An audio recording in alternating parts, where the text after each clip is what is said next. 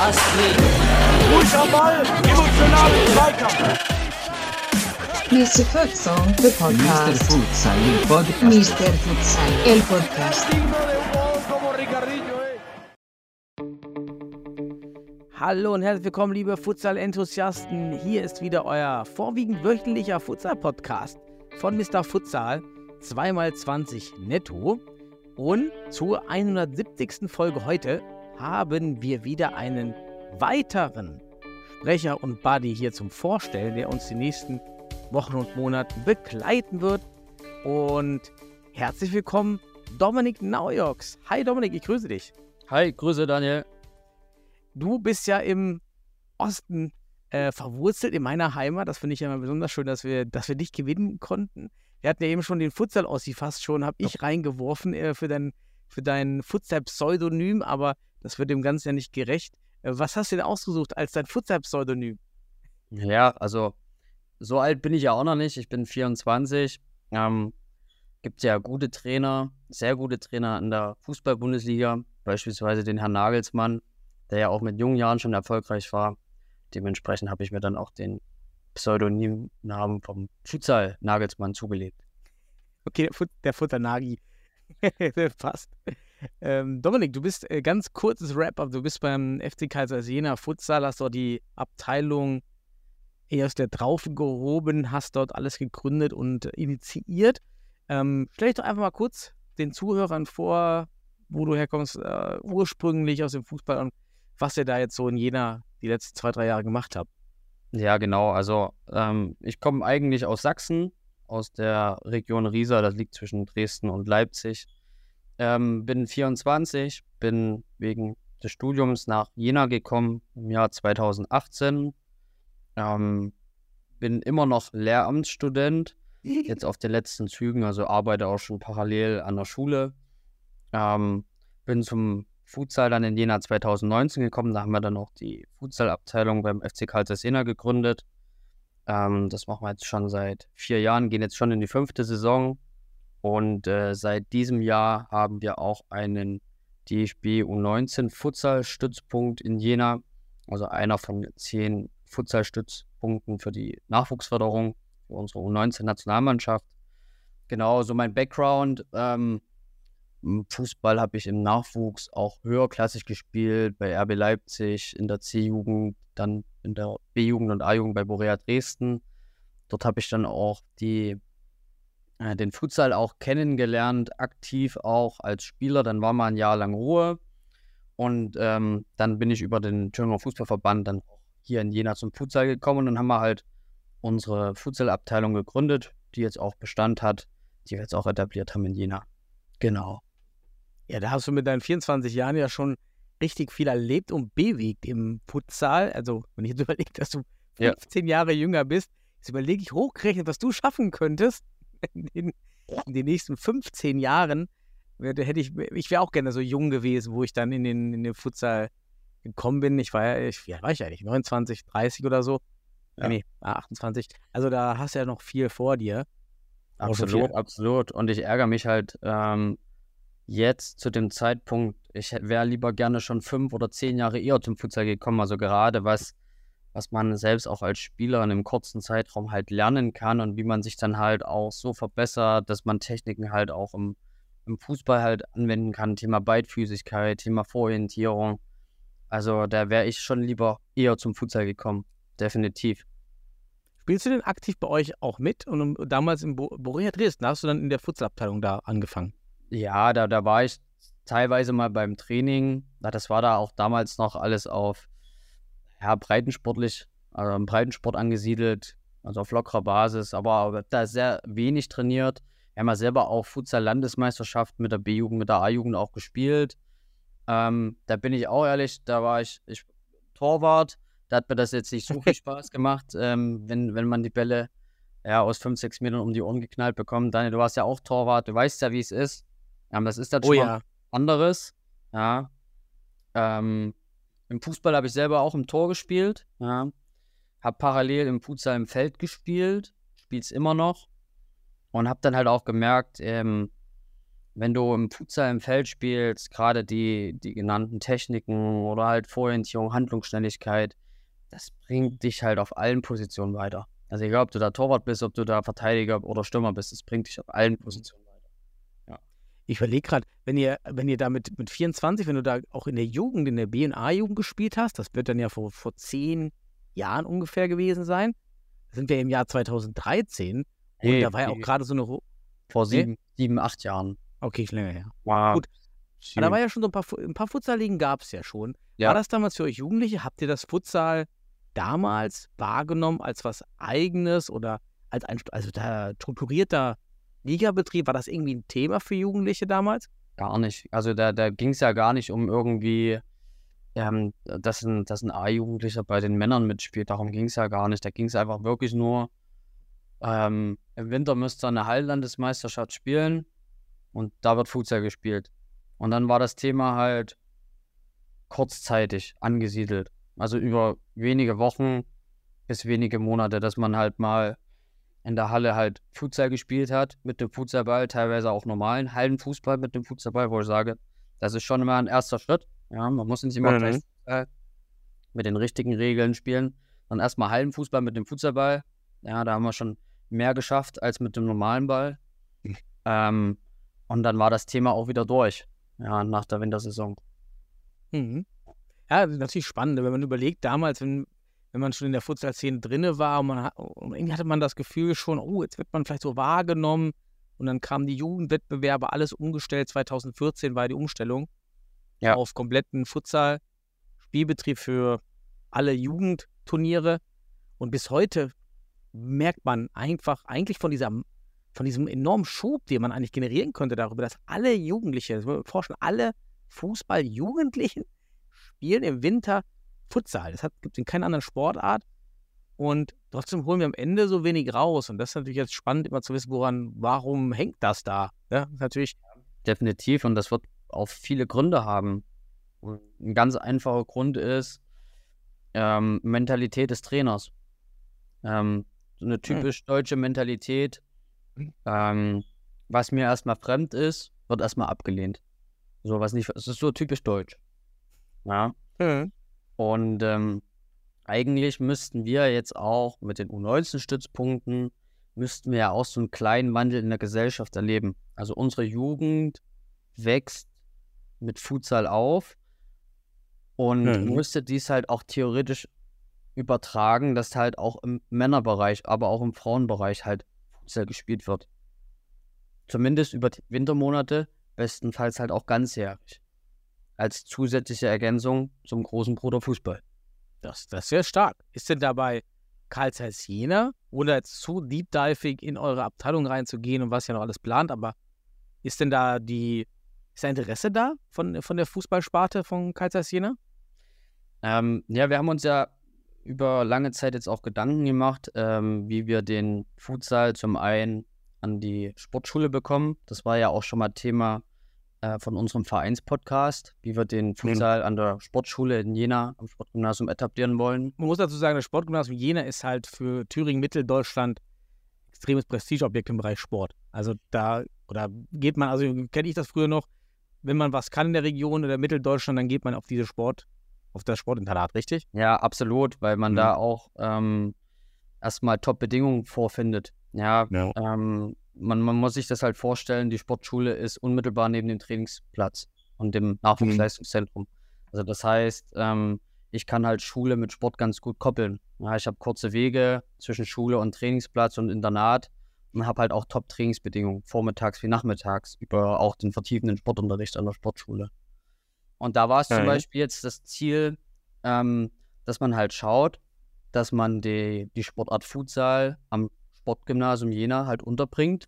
Wir haben uns da auch Gedanken gemacht, ähm, auch in, in Absprache mit anderen Sportschulen in Deutschland, beispielsweise der Sportschule von Frankfurt-Oder, also lieben Gruß an Hansi Huth, ähm, der da auch da. unterstützt hat, genau. Ach, siehst du, ja, schöne Grüße auch kenne ich auch noch. Ja, toll. Na, Und ähm, in Frankfurt-Oder läuft das top. Die haben den, den Futsalsport im Sportunterricht, haben ihren Stützpunkt und der Verein fördert das ja auch nochmal in den Wintermonaten. Also da kommen die teilweise auf mindestens zwei, teilweise auch sogar drei Futsal-Einheiten in den Wintermonaten. Die Das ist- Schüler. Das ist Also schon, genau. Die Schüler, ne? Ja, stark. Und äh, wir in Jena verfolgen den Futsal im Rahmen der multisportiven Ausbildung. Also es ist sehr schwer, ähm, den Futsal als ganze Sportart an der Sportschule zu etablieren.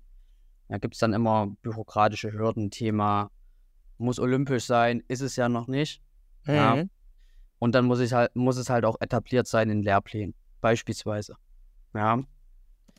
Und ähm, wir haben das jetzt im Rahmen der multisportiven Ausbildung mit aufgenommen und sind da den ersten Schritt gegangen, dass wir sagen, ab den Oktoberferien, also wir planen den Spezialsport immer quartalsweise, haben wir eine Sporthalle zur Verfügung und können dann für die Klassenstufen 7, 8, 9, 10 und 11, 12 immer im 14-Tage-Rhythmus eine Futsal-Einheit im Rahmen der multisportiven Ausbildung anbieten.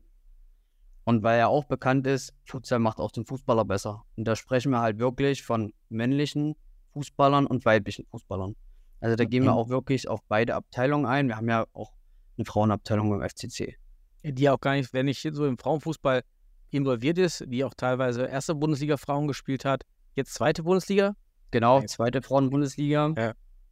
Und äh, in dem Kader der zweiten Frauenbundesliga äh, befinden sich auch zwei Mhm. Spielerinnen, die jetzt auch schon für die für DFB-Lehrgänge, für die eigentliche Frauennationalmannschaft, die wir ja nicht gegründet haben, ähm, auch schon teilgenommen haben. Also auch da hatten wir jetzt schon zwei Spielerinnen vom Sportgymnasium, ähm, die an DFB-Lehrgängen für die Frauenfußballnationalmannschaft Boah, teilgenommen haben. Dominik, ich, äh, in Thüringen, da, da wächst ja viel. Das, da ist ja viel mehr Spirit als in anderen Landesverbänden, finde ich, was ihr da aufbaut. Ihr habt ja auch mit Blumstadt United noch das Projekt der Thüringen-Liga. Wir haben es mal hier als Hobbyliga bezeichnet, weil es eben kein Ganzjahresspielbetrieb ist und auch teilweise, habt ihr zweimal 20 netto gespielt in den Spielen? Nee, wir haben einmal 20 gespielt, Mein aber Gott, das mhm. ist auch völlig okay und völlig ausreichend für diese Liga. Ähm, Hobbyliga klingt vielleicht ein bisschen Ja, du musst, falsch. wir mussten so abgrenzen von äh, einer registrierten Liga beim DFB, die auch irgendwie dem äh, Ganzjahresspielbetrieb ist, weil auch die Südbadenliga hat uns der Frank Uhle nochmal geschrieben, schöne Grüße. Ähm, da war es nämlich auch keine, eigentlich keine Hobbyliga, die Südbadenliga, weil man wirklich im Spielbetrieb war und der Aufsteiger hätte auch aufsteigen können, Black Forest Freiburg. Aber die haben, die wollten nicht in die Regionalliga Süd aufsteigen, also haben sich da nochmal ein Jahr Zeit Entwicklung gegeben. Ähm, Wir haben es halt auch als Hobbyliga dargestellt, weil es halt kein ganz Jahresspielbetrieb ist. Irgendwo hatten wir mal eine Abgrenzung gefunden für, okay, die zählen wir in unsere Statistik rein mit einer nachhaltigen Futsalliga und irgendwo musst du ja einen Cut machen. Ja, Äh, deshalb ist es nicht abwertend gemeint, auf jeden Fall. Auf jeden Fall, das ist super. Dann steht jetzt auch ganz viel. Der Jonas hat mir auch geschrieben, beziehungsweise uns bei Instagram und hat auch das neue Konzept vorgestellt mit ähm, Frauenliga und Herrenliga. Seid ihr jetzt auch noch mit jeder da auch wieder mit drin in dieser Liga-Orga? Also bei den, bei den Männern sind wir mit in der Liga Orga dabei, ähm, da ich ja für den Verband ja auch ähm, arbeite, im Rahmen als Stützpunkttrainer, beziehungsweise auch für die Fußballentwicklung mit verantwortlich bin, ähm, sind wir da mit in der Planung bei den Männern dabei. Wir haben ja eine Männerliga mit zwölf Mannschaften und haben dann noch eine Pokalrunde gespielt. Also da sind wir schon fast bei einem Ganzjahresspielbetrieb, aber ähm, wir haben jetzt auch eine Frauenliga. Das hat mir, das hat mir dich. Ja, genau.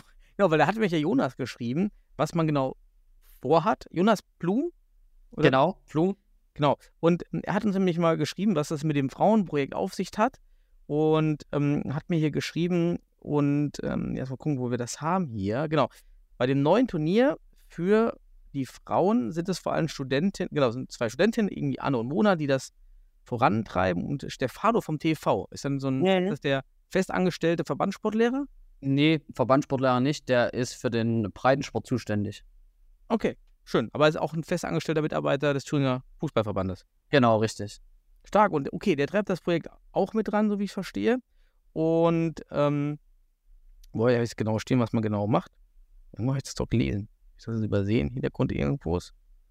Da, ah ja, doch, Freizeit, Frauen, an Turnier, Teilnehmerin. Ach ja, ein wöchentlicher Freizeitkick, um, sodass es beim Turnier und hoffentlich in der Liga auch eine Mannschaft von Blumstadt geben wird. Also so eine Art Freizeitliga, die man da jetzt gerne reinwerfen möchte. Und, ach, jetzt habe ich es. Zum neuen Projekt. Es war nämlich, ah, Jonas viele Grüße, hat mir ganz viel geschrieben. Ähm, und zwar zum neuen Projekt. Am 6.9. soll bei genügend Anmeldungen ein eintägiges Futsal-Turnier vorrangig für Frauen stattfinden. Dieses Turnier soll genutzt werden, um das Interesse einer Frauen-Freizeitliga zu steigern. Wir würden wohl Winterliga sagen. Witzig, ja. Dann auch mal den Begriff. Diese Liga soll ähnlich wie die Liga für die Männer einen freizeitlichen Charakter haben, auch für Anfängerinnen und Wiedereinsteigerinnen ansprechen und die, äh, genau, ansprechen für Vereinsfußballmannschaften als ergänzendes Überbrückungsangebot für den Winter und ein, als ein weltoffenes Breitensportangebot. Wunderbare Beschreibung, finde ich, für diese Liga. Absolut und ist auch völlig notwendig. Also ähm, tolles Angebot. Ja, auch denke ich erstmal ähm, gerade für das Land Thüringen erstmal eine einmalige Sache, auch für den Verband. Ja, wir haben ja eine Frauenliga in Deutschland, das ist die Regionalliga West und mehr haben wir nicht. Mhm. Das ist echt äh, sehr dünn und ja. tatsächlich, wir haben es eben auch im Vorgespräch schon, habe ich das schon geäußert, ich vermisse halt in fast, viel, in fast allen Verbänden Dynamiken, wo etwas Neues entsteht, wo man wächst, so wie es mal 2010, 2000 oder in Berlin oder 2014 in Westfalen war. Wir am Niederrhein sind immer so, so mitgewachsen, da war nie so ein klarer Boom.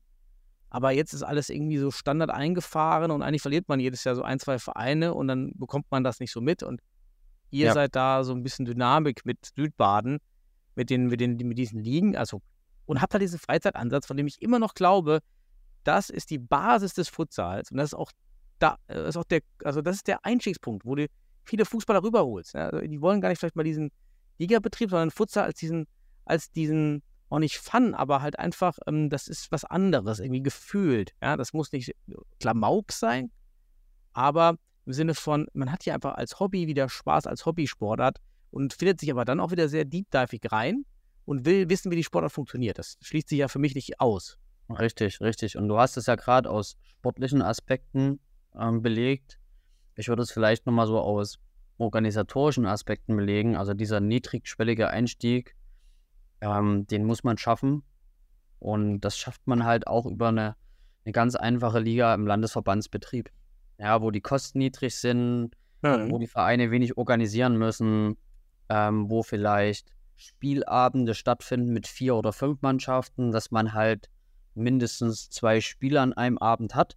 Ja, das ist auch immer wichtig, dass man halt auch spielt. Ja, nur durch Spielen werde ich auch besser. Ähm, aber es muss halt niedrigschwellig sein. Und ähm, ja. dieses Konzept verfolgen wir jetzt ja schon seit anderthalb Jahren in Thüringen.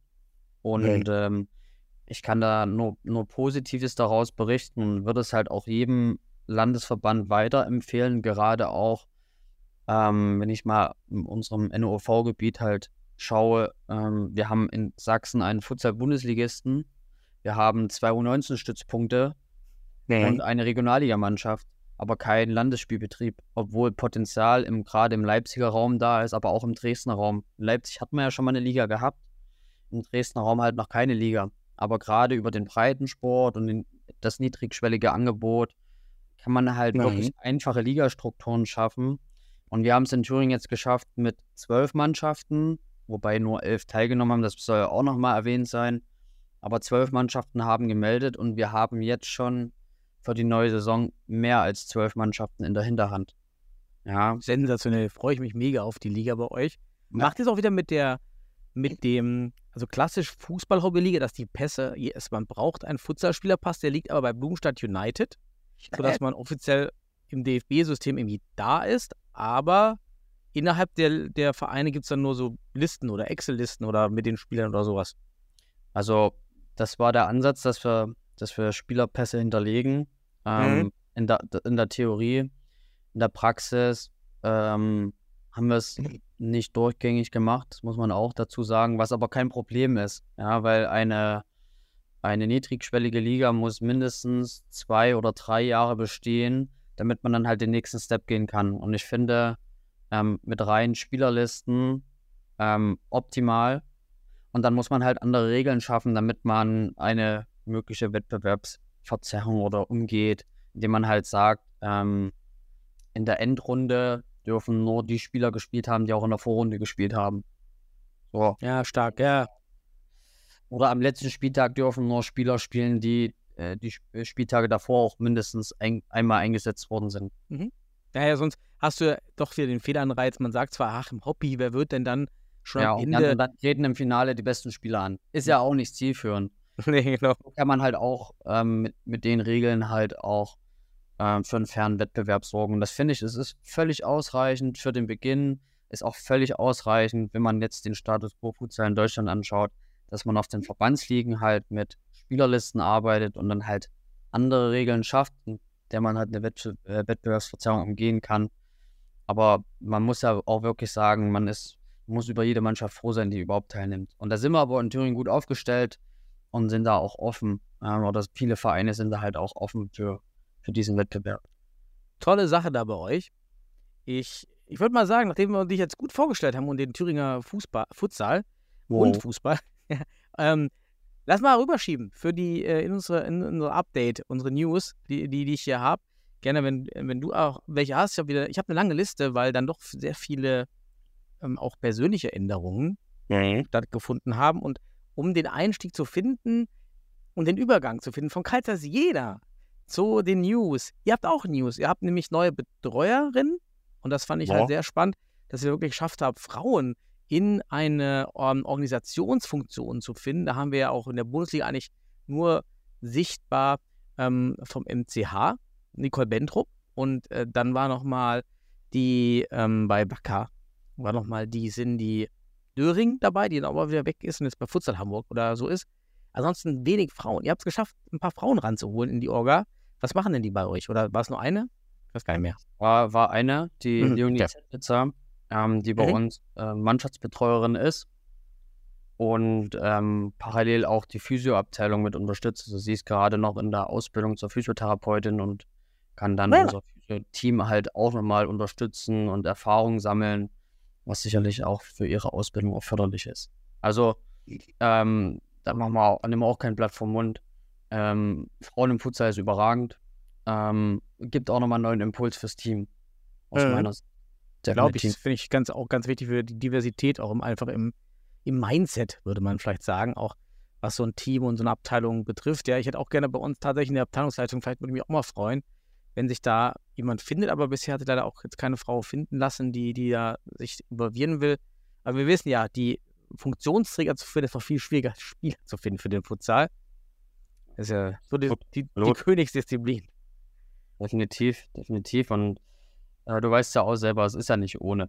Also es gehört ja nicht nur Trainingsvorbereitung, Nachbereitung, Spieltagsvorbereitung, Nachbereitung, Durchführung dazu, sondern da hängt ja schon ganz viel dran, je nachdem, wie ich halt meine Profession verstehe. Und wenn ich halt in der Futsal-Bundesliga oder Futsal-Regionalliga halt teilnehmen möchte, dann hat das schon einen gewissen Arbeitsaufwand.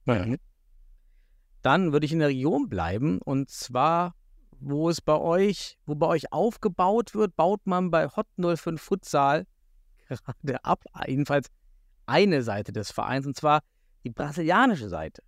Und tatsächlich jetzt mit neuen Transfer-News zieht es fast alle Brasilianer von von Chemnitz, von Hohenstein rüber nach Bielefeld zum MCH. Diese Woche Luis Drees auch bekannt gegeben und Garibaldi dass wir haben die beiden Brüder, die Dres-Brüder und Oliveira und Garibaldi. Ja, soweit ich glaube, ich jetzt richtig noch in Erinnerung habe, sind das die vier, die wir jetzt darüber haben. Richtig, absolut. Äh, Bielefeld glänzt ja ähm, mit ihrem Transfer Tuesday. Das sollte auch nochmal erwähnt sein. ganz tolle Sache, ganz toller Hashtag. Ähm, dadurch kann man sich ja auch Aufmerksamkeit ziehen und auch völlig berechtigt. Ähm, ähm, weil wir auch sagen müssen, Garibaldi, die beiden Dres-Brüder und ähm, Gabi Oliveira, gestandene Futsalspieler in der Futsal-Bundesliga. Definitiv. Mhm. Und eine absolute Verstärkung von MCH. Also das ist ja, weil du bist ja ein bisschen im Osten. Äh, Mike, ach genau, Mike Babris geht auch zurück nach Litauen. Auch da findet man eigentlich einen guten Mann. Lettland, Litauen, habe ich da aufgeschrieben? Wo ist er denn? Äh, Lettland, genau. Und ähm, hast du Infos, also wie macht man Hot weiter jetzt, wenn man jetzt die, die ganze Stamm, die Stamm 5 verliert fast? Ja, ja, wir haben ja auch einen Spieler abgegeben von Jena nach Hot, den Bogdan Mukin, ein Ukrainer, ähm, Ja. talentierter, junger ukrainischer Futsalspieler, ähm, der auch in der Region auch noch Fußball gespielt hat, aber das wird er jetzt in Zukunft nicht mehr tun. Ähm, der wird äh, seine Chance, äh, Chance nutzen, auch Futsal-Bundesliga-Erfahrung zu sammeln. Und ähm, es sind auch einige osteuropäische Futsalspieler jetzt nach Hohenstein gekommen. Ja, das Team muss sich jetzt auch neu formen, muss man auch dazu sagen. Darf man nicht Ähm. oder wir sind da echt gespannt, ähm, wer dann am ersten Spieltag äh, bei Hohenstein auf dem Feld steht. Ja, sie hatten ja schon, wer jetzt noch nicht, wer jetzt erst neu in der Futsal-Szene ist, kennt halt den, den alten Hot noch nicht, denn das waren auch oftmals tschechische Spieler, polnische Spieler, aber vor allem tschechische Spieler, Ja, mit dem absolut. Hot gewachsen ist zum Anfang und ja auch der Trainer Salak ja dann auch genau aus dieser Ära heraus sich gebildet hat. Mhm. Und äh, sie hatten jetzt äh, ähm, in der vergangenen Woche ein Testspiel gehabt gegen den FK Banik Most, die jetzt von der zweiten tschechischen Liga in die erste aufgestiegen sind und haben knapp mit 2-1 gewonnen. Mhm. Also man muss ja auch sagen, Tsche- tschechische erste Liga im Futsal ähm, schätze ich im Vergleich zur Futsal-Bundesliga schon einen Ticken besser ein. Ähm, Gerade in der Spitze, das muss man auch noch, dazu sagen. Aber so deutlich das Ergebnis zwischen Hot und es auch nicht mit 2-1. Mhm. Also bin auch sehr gespannt. Testspiel, okay, kann ich viel probieren, aber 2-1 ist relativ eng. Ja. Vielleicht sucht man ja echt noch auf dem Transfermarkt die ein oder anderen ähm, ja, fehlenden Puzzleteilchen. Ich bin auch extrem gespannt. Ich glaube auch nicht, dass es schlechter werden muss. Und vielleicht lässt sich es auch doch besser organisieren in der Region, als wenn jetzt wirklich Spieler hin nach Hohenstein zu holen, m, die dort eben auch in den Jahren le leben müssen und sich damit auch erstmal zurechtfinden müssen. Und vielleicht ist das jetzt so mit äh, Pendelverkehr vielleicht dann eher möglich mit tschechischen Spielern, die dann da auch gar nicht wohnen. Und bin gespannt. Ich bin auch gespannt, gerade ähm, weil, weil wir auch schon von der ähm, Struktur in Sachsen gesprochen haben. Da ist nicht viel da. Ja, wir haben zwei U19-Stützpunkte. Wir haben eine Regionalligamannschaft mit Borea Dresden, die jetzt wieder dabei ist im NOV-Ligaspielbetrieb. Und dann haben wir Hot 05. Ähm, kein Unterbau in der Regionalliga, wenig Nachwuchs. Man muss ja auch dazu sagen, ähm, wer, wer schon mal in Hohenstein war zu einem Heimspiel, es ist immer top organisiert, eine, also wirklich top Spieltagsorganisation mit einem top Rahmenprogramm, ob das Nachwuchsturniere sind, ob das regionale Turniere sind, die auch im Männerbereich gespielt werden, mit Hot Regio Cup. Ähm, alles top, ja.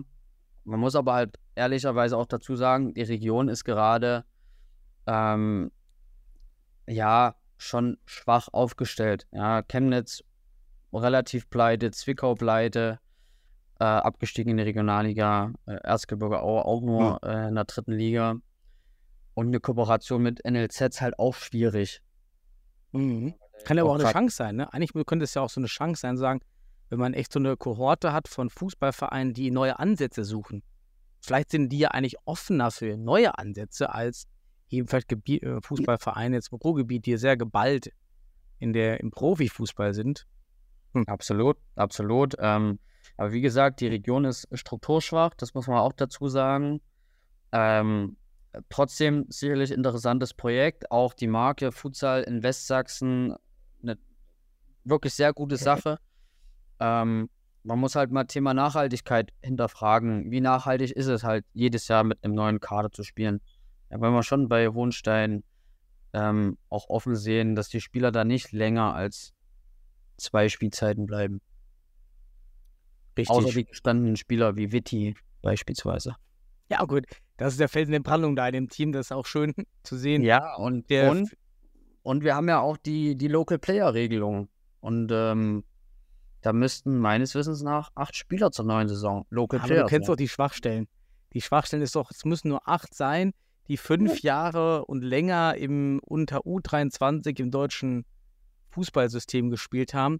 Es gar sagt- nicht. Ich glaube, sogar, sogar äh, reichen sogar drei im, im Ja. Fußballspielbetrieb. Und da kann Fußball sogar selber noch angerechnet werden. Ja, genau, du kannst einfach irgendwelche alten Fußballer haben in dem Kader, die dann vielleicht auch wirklich Ja. auch ein bisschen mitkicken, aber ja, ist nicht so eine richtige Hürde eigentlich. Ja, und ob das dann halt nachhaltig ist, schwierig.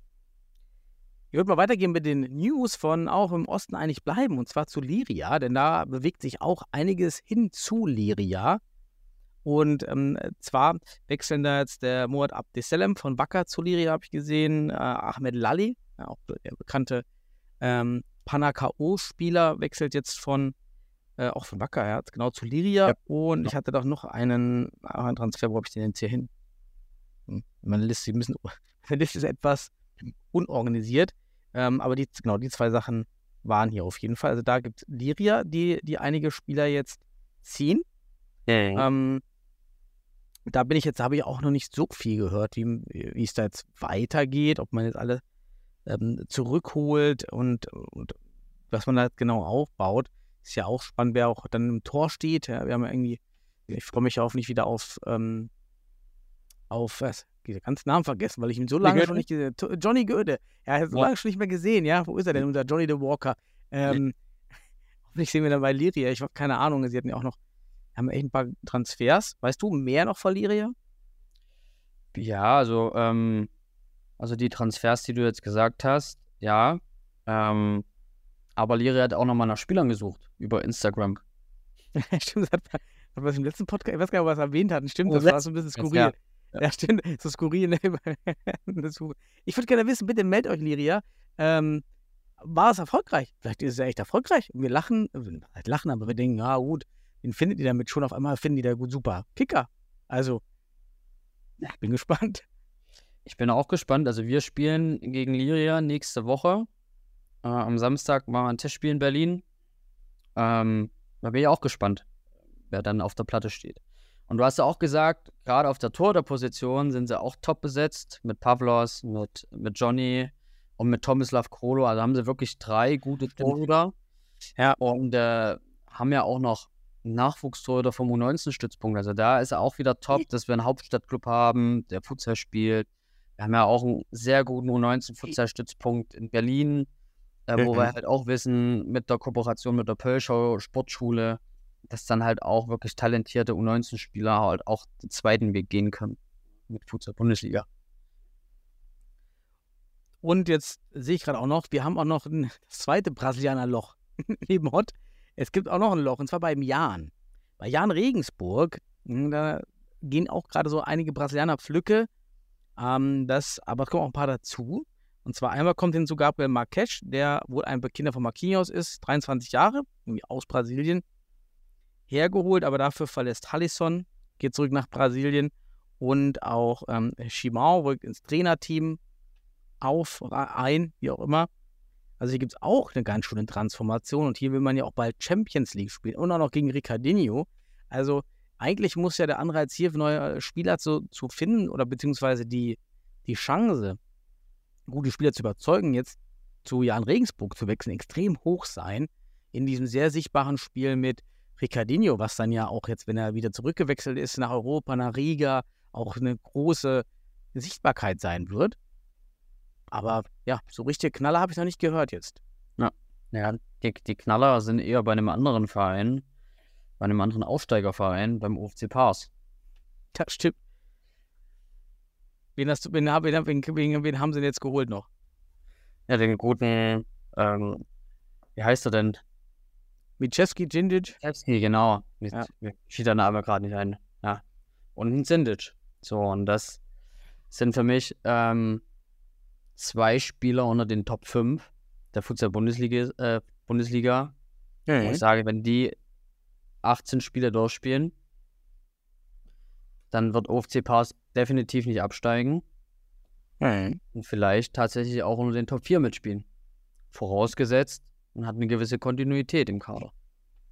Ja, die brauchen ja, eigentlich ist die Aufgabe mit den zwei Spielern, braucht man dann die Zuspieler, ja, dass das irgendwie stabil läuft, die Qualität, so mittelmäßig gute Zuspieler, die jetzt keinen, die sich selber nicht in den Vordergrund spielen wollen. Wenn man die findet für die zwei Spieler, boah, dann das ist schon eine richtig krasse Bank. Also, ja, absolut, absolut. Ähm, ich glaube, Bitschewski ist auch- Bitschewski ist, glaube ich, Ja. auch nicht so richtig sicher. Das war so ein, so ein Post ähm, von Here We, ah, genau, von Here We Go Futsal übrigens, ein neuer Insta-Kanal, der Transfer-News-Post. Finde super, dass wir wieder eine neue, neue, anscheinend interessierte und involvierte äh, Social Media Interessierte haben mit Futsal. Super, wer dahinter steckt. Also schöne Grüße. Finde ich super. Und hier, wir können jeden Tag, jeden Kanal gebrauchen. Und da stand das so, mh, ja, Michewski kommt, aber nicht so, es wäre schon fix der Wechsel. Bei Djindjic scheint das schon viel fester zu sein, da scheint auch schon der Pass schon da zu sein und so weiter. Also das ist schon irgendwie fixer. absolut. Aber wenn, wenn er kommt, wird er eine absolute Waffe sein. Definitiv. Ich freue mich auf Gindic total. Ich fand den komplettesten Spieler war mein Lieblingsspieler. Letztes Jahr mit Pirsch, die beiden fand ich wirklich boah, überragend. Alleine haben die die Teams nach vorne gezogen. Das, das, das waren schon gute, gute Kicker. Und ein guter Kicker auch, der auch, man könnte es vielleicht auch Entdeckung der Saison sagen, mit, also mit einer Entdeckung, vor allem von der deutschen Entdeckung, war Maxi Grünberg von, von St. Pauli, der da reingerutscht ist, den, glaube ich, niemand vor der Saison auf dem Schirm hatte, dass er das auch in die Nationalmannschaft spielt. Und äh, Maxi wechselt jetzt zum HSV, ist ja nicht mehr HSV Panthers, zum HSV. Ähm, aber war auch irgendwie ein logischer oder äh, erwarteter Wechsel. Ja. Und bei St. Pauli ist es wirklich so, da äh, hat wohl jetzt Sebastian Dudig, übernimmt erstmal die, die Abteilung. Mal gucken, ob jetzt auch noch äh, Patrick Ernst Bunsemeyer wieder zurückkommt. Ähm, hat ja auch sehr viel für den Futsal gemacht, da in Hamburg oder bei Pauli und auch in der Bundesliga, muss man sagen, hat es geschafft. Das Team in der Bundesliga zu halten, war ja mit ein Abstiegskandidat von vornherein und sie haben es halt geschafft, einfach am Ende durchzuziehen. Und ähm, Sebastian Ludek ähm, übernimmt das jetzt erstmal. Also da ist auch ein bisschen Wechsel und Veränderung gerade im Hintergrund. Also gerade was ja der Hamburger Raum angeht, auch mit Wacker und aber auch, ähm, was wir mit Hamburg, mit, mit dem HSV mitbekommen haben, dass da Spieler aufgehört haben und jetzt Spieler von St. Pauli ähm, zum HSV wechseln, beziehungsweise Patrick aufgehört hat. Also da ist schon ein bisschen Bewegung in Hamburg auch drin. Thema auch äh, Regionalliga Nord. Ja.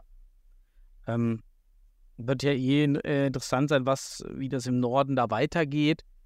Da hatte ich jetzt auch nochmal die, die, die, die, die Hinweise, dass ähm, ja, wie das da gelaufen ist, da im Norden mit der Regionalliga. Denn äh, es gab keine, nämlich keine Aufsteiger aus Niedersachsen oder Bremen in die Regionalliga Nord. Und deshalb ist Futsal Hamburg halt auch für Deportivo Hamburg da reingerutscht und Fortuna Hamburg ist wohl ganz weg. Das, äh, das weiß man noch nicht ganz genau.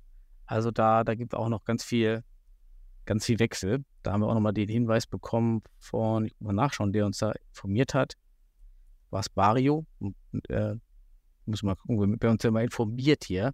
Janis war das, genau. Janis da schon eine Grüße, hat uns dann informiert, was da so los war. Ja, Nord ist genauso wie Berlin in der Breite, stürzt ein. Ja, ja, absolut. Also auch nicht nur Berlin, allgemein, was, was ähm, Verbandsligen angeht, aber halt auch Regionalligen. Stürzt ein. Du hast das äh, auf den Punkt gebracht. Vielleicht hilft uns ja beim, beim Einsturz der Ligen ähm, unsere Nationalmannschaft, die sollte die Impulse geben, dass das eben nicht passiert und dem entgegenwirken. Und da gab es jetzt auch ja, News, wie man auch so will, den offiziellen Spielplan jetzt zur WM-Qualifikation, zur Elite-Runde, in die wir das erste Mal eingezogen sind. Und das erste Länderspiel findet auch bei euch in der Region ja statt. 16.09. Äh, gegen Kroatien, schwerer Brocken in Chemnitz. Das ist also das erste Spiel einer deutschen Futsal-Nationalmannschaft in der Elite unter der UEFA-Qualifikation zur WM 2024 in Usbekistan, hatten wir letzten Podcast schon. Und danach geht es auch direkt vier Tage später gegen Frankreich, die ja in den letzten fünf Jahren wahrscheinlich die stärkste Entwicklung mit Finnland relativ gesehen durchgemacht haben in, in Europa. Das sind dann harte Brocken, ne? Was ist so deine was ist so dein Gefühl? Wie weit wird deine Elite-Runde? Wird das was? Ja, also man muss ja realistisch bleiben. Ähm, die, die Gegnerauswahl kann man schon als Vorteil bezeichnen für das deutsche Team. Ähm, man hat gegen die Slowakei jetzt in der Hauptrunde gespielt, äh, zweimal unentschieden gespielt, 1-1 in, in, Dresden und 0-0 in der Slowakei. Ähm, da kann man sich halt dran messen ja, weil man da schon Ergebnisse aus, aus einer, ja, aus einem kurz vorher Zeitraum hatte. Ja. Gegen Frankreich hat man auch gespielt. Das war beim Vier-Nationen-Turnier in, den Niederlanden. Also da kennt man den Gegnern ja auch schon gut. Ja, da hat man, glaube ich, 7-3 oder so verloren. Kroatien schätze ich mhm. ähm, als Gruppenstärksten ein. Ja, ähm, ich habe damals den, den Marokko Cup verfolgt, da hat auch Kroatien gegen Frankreich gespielt.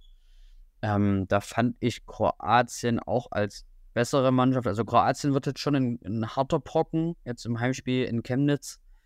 Ähm, und bei den anderen Mannschaften ist es halt, ähm, wenn du einen Punktgewinn hast, ist das schon sehr viel. Ja, das muss man ehrlich sagen. Und ich hatte auch mit Marcel gesprochen, ähm, damals in, im, im, Mai, Ende Mai, in, bei einem Workshop in Frankfurt am Main. Ähm, man muss wirklich über jeden, jeden Punkt, den man in der Elite-Round halt holt, äh, froh sein. Ja, und das ist schon ein Erfolg. Also es ist A, ein Erfolg, erstmal in diese Elite-Round eingezogen zu sein. Und wenn man dann noch Punkte holt, umso besser. Ja, ich glaube, man muss ehrlich sein, äh, das weiß, denke ich, auch die Futsal-Community. Ähm, für Platz 1 denke ich unmöglich. Ja, ähm, für Platz 2 muss schon ganz viel passieren, dass ich zumindest ähm, ja einer von den ähm, vier besten Gruppen Zweiten werde, damit ich an den Playoffs teilnehme. Ja, das ist echt eine Riesenhürde. Aber ich finde das, was du gesagt hast, extrem gut, weil wir haben gar keinen Druck. Ähm, ja. Jeder Punkt, jedes Tor, jedes Tor ist ein Erfolg. Und ich würde es auch gut finden, wenn wir, ich kann mich noch erinnern an die, an die letzten, wo wir auch gegen Portugal gespielt haben. Ähm, dann haben wir irgendwie versucht, Hauptsache nicht, also sehr defensiv fokussiert, anstatt zu sagen, hey, wir wollen ein Tor hier schießen. Ich würde mich, eher, würd mich eher über ein Tor mehr schießen freuen als vier, die wir fangen. Ja, also, das war ja auch bei den, bei den Spielen jetzt in der, in der Hauptrunde. Ähm, man hatte gegen, gerade gegen die Slowakei, hatte man wirklich eine sehr gute Defensive gehabt und konnte offensiv immer Akzente setzen, war immer präsent, mhm. ähm, hatte sich dann halt in Dresden halt auch belohnt. Definitiv. Ja, aber die, die Defensive war ausschlaggebend für den Einzug in, ähm, ja, in die Elite Round. Ja, das stimmt absolut. Also wenn man dann fort, wenn man wirklich auf, auf Ergebnis spielen will und auch die, die Chance wahren will, muss man das machen. Die Slowakei ist ja auch mit dabei, ist das dritte Team in der, das vierte Team in der, in der Gruppe. Und ähm, ja, ich bin gespannt, einfach wer auch aufläuft. Ich habe gerade nochmal geschaut, ob es schon aktuelle Kader gibt, aber leider ist der aktuelle Kaderstand noch der vom April. Also war noch gar kein Lehrgang anscheinend dann demnach. Der, der Lehrgang ist demnächst. Ähm, mhm. Ich weiß gar nicht genau, wann Abstellperiode ist. Ähm, es ist ja so, die Bundesliga spielt am 1. September-Wochenende und dann ist erstmal wieder 14 Tage Ruhe. Wenn ich mich nicht Richtig. ganz getäuscht mhm. habe. Ah, schon Lehrgang. Hier steht wenn ich mal lesen könnte, 11. bis 13.8. in Frankfurt, genau. Jetzt ist also der Lehrgang, ja. zwei Tage und dann ist auch schon das Spiel. Fünf Tage später. Ja, vielleicht ist es auch gut, aus der Frische raus da reinzugehen. Ähm, in der in, in Dezember und nach Dezember im März und April, da war ist ja doch sehr, sehr hoher Druck auf den Spielen, auch Belast also Belastungsdruck, sportlich gesehen und physisch gesehen. Ja. ja, und man muss ja auch dazu sagen, ich habe gerade ja, auch die Spieltermine offen. Äh, wir haben im September zwei Spiele, im, im, Oktober haben wir zwei Spiele und im Dezember auch zwei Spiele, wahrscheinlich. Ähm, das wird dann auch ein knackiges Jahr für die Nazi-Spieler, die in der mhm. Bundesliga teilnehmen. Können wir sogar vorstellen, dass wir vielleicht gegen Kroatien oder Frankreich überraschen, aufgrund dieser Frische. Und dann aber in den Rückspielen, wenn die Spieler dann auch unter Belastung in der Liga stehen, das vielleicht nicht ganz wieder wiederholen können. Ja. Könnte halt auch sein. Ja, klar, klar. Aber man muss auch dazu sagen, in, in, Frankreich, Kroatien gehen ja die Ligen jetzt auch schon los, beziehungsweise starten jetzt schon am, in den 14 Tagen. Das stimmt. Ja. Ich habe noch ein Update ich, ich habe selber, selber News mitgebracht. Ich bin ja Mitglied in der AG Kommunikation und Vermarktung für die Futsal-Bundesliga und bin da mal reingerutscht über die Clubs und äh, es war jetzt das zweite Treffen erst. Wir hatten uns letztes Jahr getroffen und haben auch durch besprochen, diskutiert, dass eben das Streaming, das ist ja mal ein wichtiger Faktor für die ganzen Vereine, nicht mehr so exklusiv beim DFB liegt. Das haben wir auch im Podcast oft besprochen, dass es auch allein ähm, wettbewerbsrechtlich total kritisch ist. Also hat man sich schon geöffnet und gesagt, die Vereine können selber streamen. Und jetzt hat das Ganze neue konkrete Ausmaße angenommen, nämlich wie genau es ablaufen soll. Der DFB hat weiterhin das Vorrecht auf besondere Spiele, diese dann auch sehr professionell zu streamen, auch mit verlegtem Boden. Das finde ich richtig wichtig, weil das war auch selbst bei dem Stream mit HSV gegen Pauli, es hat einfach gefehlt, oder? Dieser blaue Boden, das ist doch im Stream. Wie geht's dir da mit dem Boden? Ja, also ich finde, Liniensalat geht für mich gar nicht. Ähm, wir haben ja auch, also wir können ja die Halle mal von Hohenstein nehmen. Da haben wir ganz viele Linien. Das finde ich dann immer ein bisschen selber als Spieler auch blöd. Ähm, sag mal, im professionellen Bereich weiß, glaube ich, jeder Spieler, wo er gerade steht, ob er im Aus steht oder im Feld steht.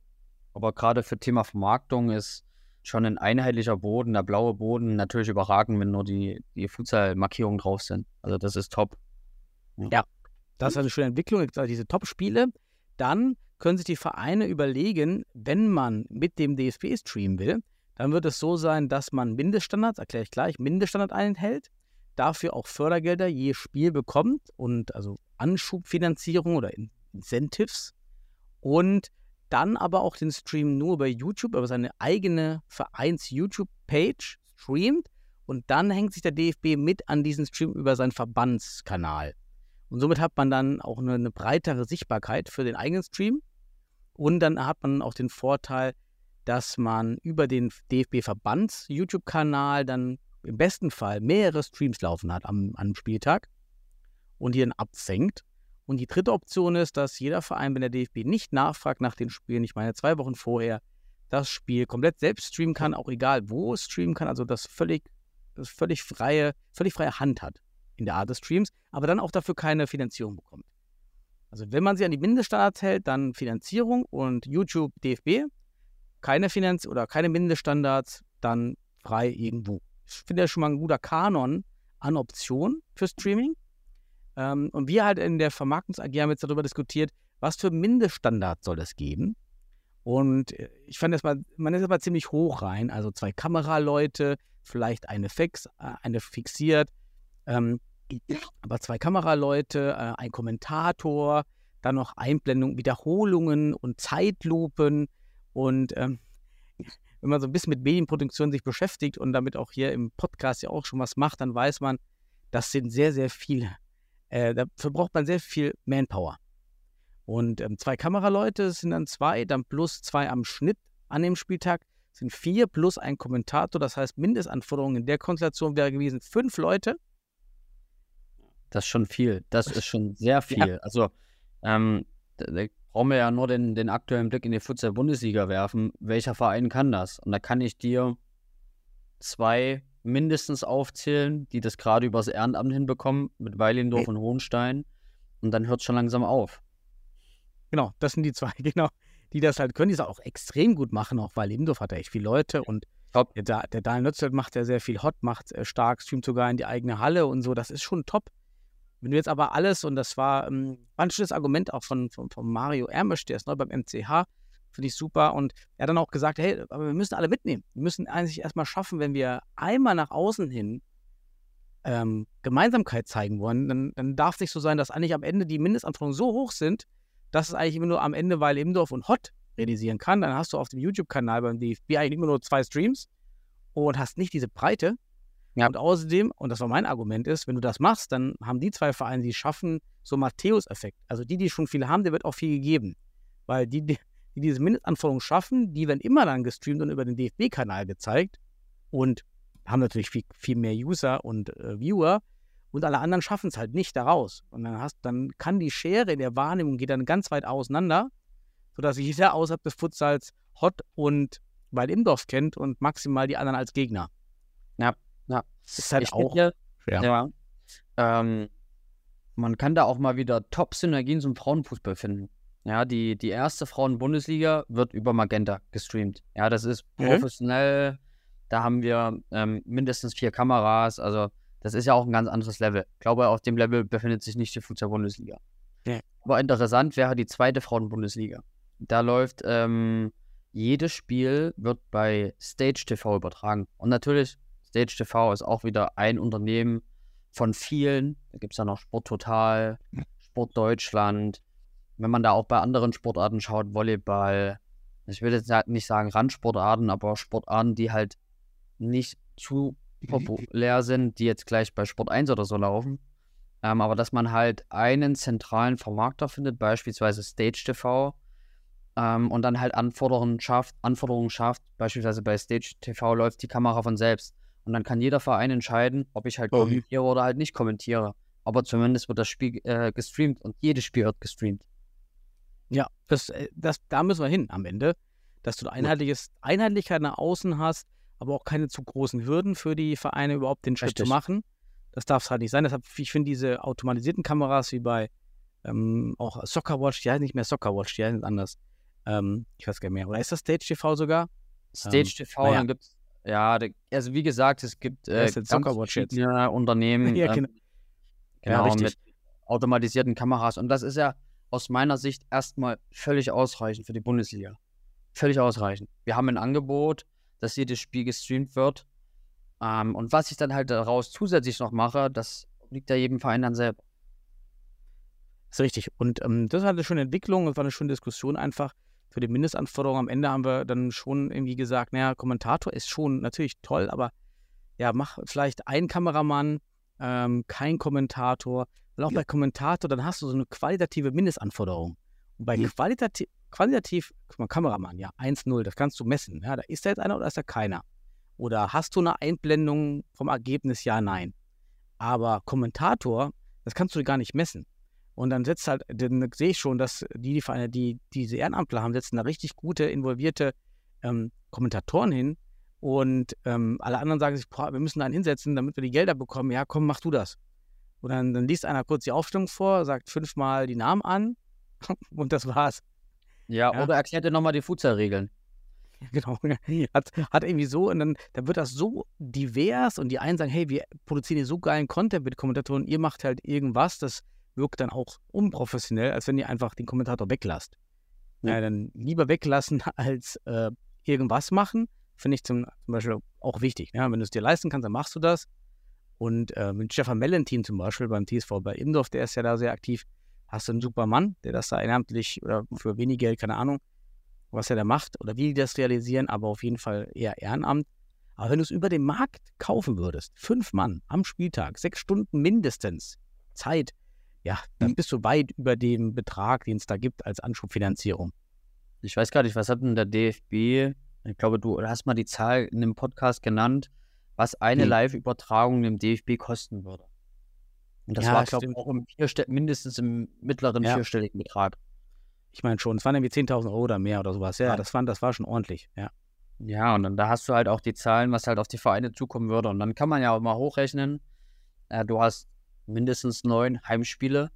Ja, und dann, ja, das schlägt es dann halt drauf auf, auf deinem eigentlichen Budget. total.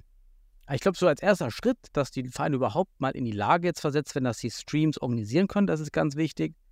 Und dann muss man schauen, wie man nach vorne kommt. Ja, die Mindeststandards ein bisschen geringer lassen, die kann man ja auch mit der Zeit anheben wieder. Aber Richtig. so am Anfang, ja, es hat nur zwei haben überhaupt hinbekommen, Livestream, und die anderen gar nicht. Ja, also wie auch bei Fortuna, ich wüsste nicht, wie wir das machen sollen oder wer das da macht und wo wir die Leute herholen. Internetverbindung haben wir zum Beispiel stabil über LAN sogar. Also das, äh, so diese, diese Internetproblematik wäre bei uns nicht da, aber ja, das sind auch, äh, wo positionierst du die Kameras? Wo posi- positionierst du ein Mikrofon für die Atmosphäre? Ja. Puh, ja, das Absolut, absolut. Und mm, das halt in der Futsal-Bundesliga. Ja, und, und auch das haben andere Vereine, diese, halt dieses Problem.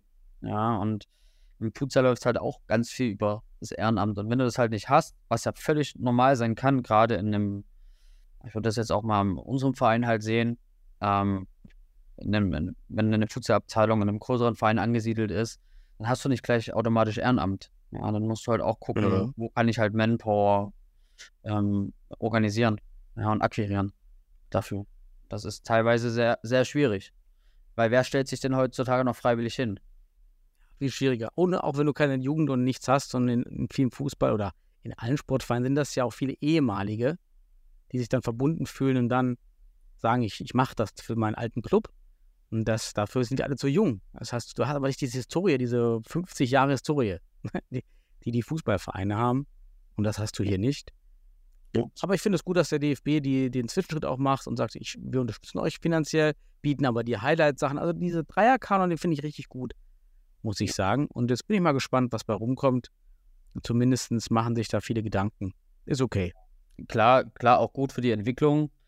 Ähm, können wir auch ehrlich sein, ähm, hätten uns gerne mehr Streams gewünscht in der vergangenen Saison, aber ähm, war ja halt auch nicht möglich mit den Streaming-Rechten. Genau. Zu sagen, ähm, da hätten wir uns, glaube ich, alle vom DFB ein bisschen mehr gewünscht. Ja, ähm, aber kann ja noch besser werden. Richtig. Da sehen wir es positiv, es kann noch besser werden. Und äh, ja, also ich, ich habe eine Punkte hier für heute, für die, die Vorbereitungsphase. Habe ich ja nicht abgearbeitet. Hast du noch Punkte irgendwie oder News? Ich habe ähm, keine News mehr. Ähm, ich glaube, wir können sagen, ähm, oder wie ich das mitbekomme, befinden sich jetzt viele Bundesligisten und viele Regionalligisten in der Vorbereitung.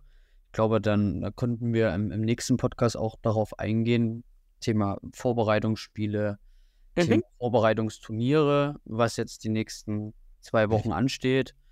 Und dann äh, geht es ja auch bei uns in der NOV Futsal Regionalliga am 1. September Wochenende los, parallel zum Bundesliga-Start. Und ich glaube, wir sind da, glaube alle gespannt auf den ersten Spieltag in der Futsal Bundesliga, wie der abläuft. Ergebnistechnisch. Finde ich einen guten Plan. Und ich finde, du als Futsal-Nagelsmann hast hier einen guten ersten, war nicht dein erster Einsatz? Wir haben ja schon die Folge mit Kalzas Jena, die übrigens eine der erfolgreichsten Folgen hier im Podcast ist. Ähm, irgendwann, keine Ahnung, Folge 80, ich weiß nicht mehr, wann es war. Ja, da Weiß warst du auch schon da. vor 40 Ja, das ist schon, schon ewig her, ja. Auch schon fast also- zwei Jahre. Hört gerne mal rein an alle Zuhörer. Es gibt die, die, die Folge mit, mit, mit Jena von uns. Und ähm, dafür hast du jetzt aber wieder ein guten, gutes Comeback gefeiert, finde ich. Und danke dir, dass du äh, dich hier auch mit mir jetzt und mit uns zusammen jetzt im Team da hinsetzt und immer dich austauscht. Und Sehr gerne, sehr gerne. dein Wissen weitergibst, dein Nagelsmann-Wissen. Absolut, absolut. Ja, dann, schönen Abend dir und den Schönen Zuhörern. Abend dir. Ja. Schönen Gru- Gruß in den Westen. euch. Halt Ossi. So, Rücker, ich kann auch ein bisschen sechseln noch, aber ich denke mal, ich bin aus Südthüringen, wenn der Fränkisch, alle denken immer, ja, kannst du auch sechseln? Ich kann ja natürlich sechseln, aber das ist auch, als wenn einfach jeder das parodiert. Also das ist ja auch nicht nett. Also, Ich würde mich ja freuen, wenn wir uns mal wieder sehen auf eine schöne Thüringer Rostbratwurst und Thüringer Käse. So schön wie aus der Heimat. das stimmt, da fühlt man sich heimisch, das stimmt. Ich wünsche dir was, alles Gute. Wünsche dir auch was. Schönen Abend. Ciao. Ciao.